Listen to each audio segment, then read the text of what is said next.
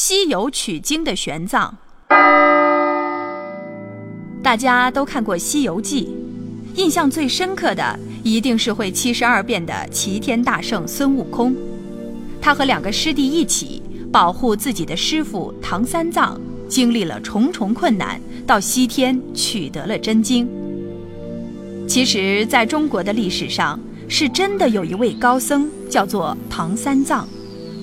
在史实记载中，玄奘法师不仅精通佛法，而且胆识过人，是一位大智大勇的高僧。下面，我们就来说说他的一则小故事。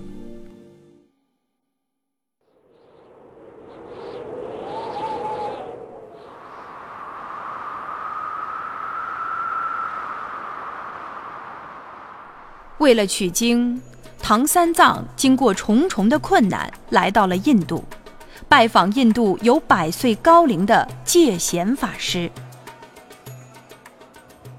你是从哪里来到印度的？我经过两年的艰险旅程，从东方的大唐来到这里，希望能拜到大师的门下学习佛法。经过多年专心的学习佛法。唐三藏的佛法造诣已经很高了，大家都尊敬地称呼他为三藏法师。这一天，寺庙里的小沙弥急匆匆地跑来找他。三藏法师，三藏法师，有一个婆罗门的僧人在我们寺门口贴了一张疑难经义，说是有任何人能破解一条，他就把自己的头砍下来。大家都去看了，太气人了。这不明摆着说他自己学问高，没有人能比得上他吗？让大家回来吧，都是出家人，何必好勇斗狠，互相为难呢？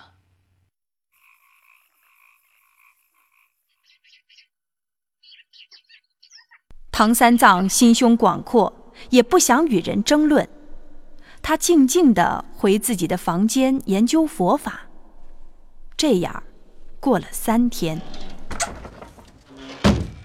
三藏法师已经三天没有出门了。今天，三藏法师早安。早。婆罗门僧人等了三天都没有人愿意来破解他提出的问题。他听说唐三藏佛法造诣高，想为难他，就冲进了寺庙。哎哎，你干嘛？唐三藏，你站住！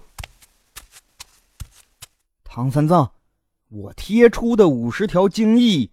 你连一条都破解不出来，哼，还被称为法师？你还是滚回你的大唐去吧！阿弥陀佛。身为出家人，你为什么出言不逊？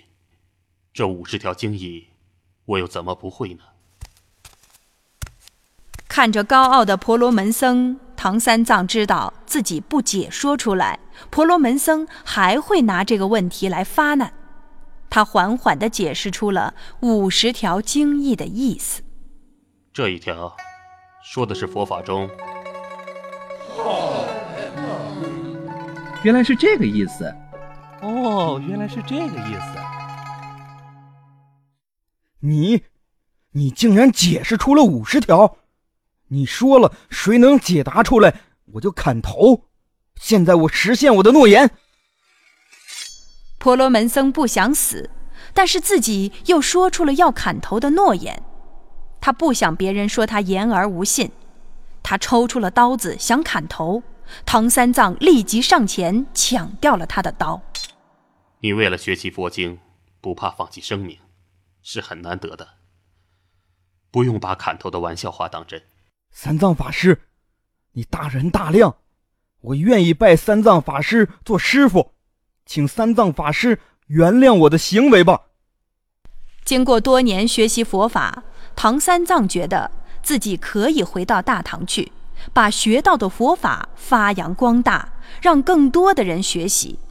但是，由于他的渊博和名望已经很高了，印度的皇帝想要挽留他。只要玄奘法师你愿意留下来。我愿意为你建造一百座寺院。多谢国王的好意，但是当初我来到印度，就是为了学到真经，发展中国的佛教。我思念离开了将近二十年的祖国，我要带着我学到的知识回中国去，把中国的佛教发展起来。唐三藏拒绝了国王的好意，又一次经历了千难万险，带着几百部佛经回到了长安。在他的努力下，中国的佛学有了很高很大的成就。一个人就算有再高的成就和地位，也不能忘记自己的祖国。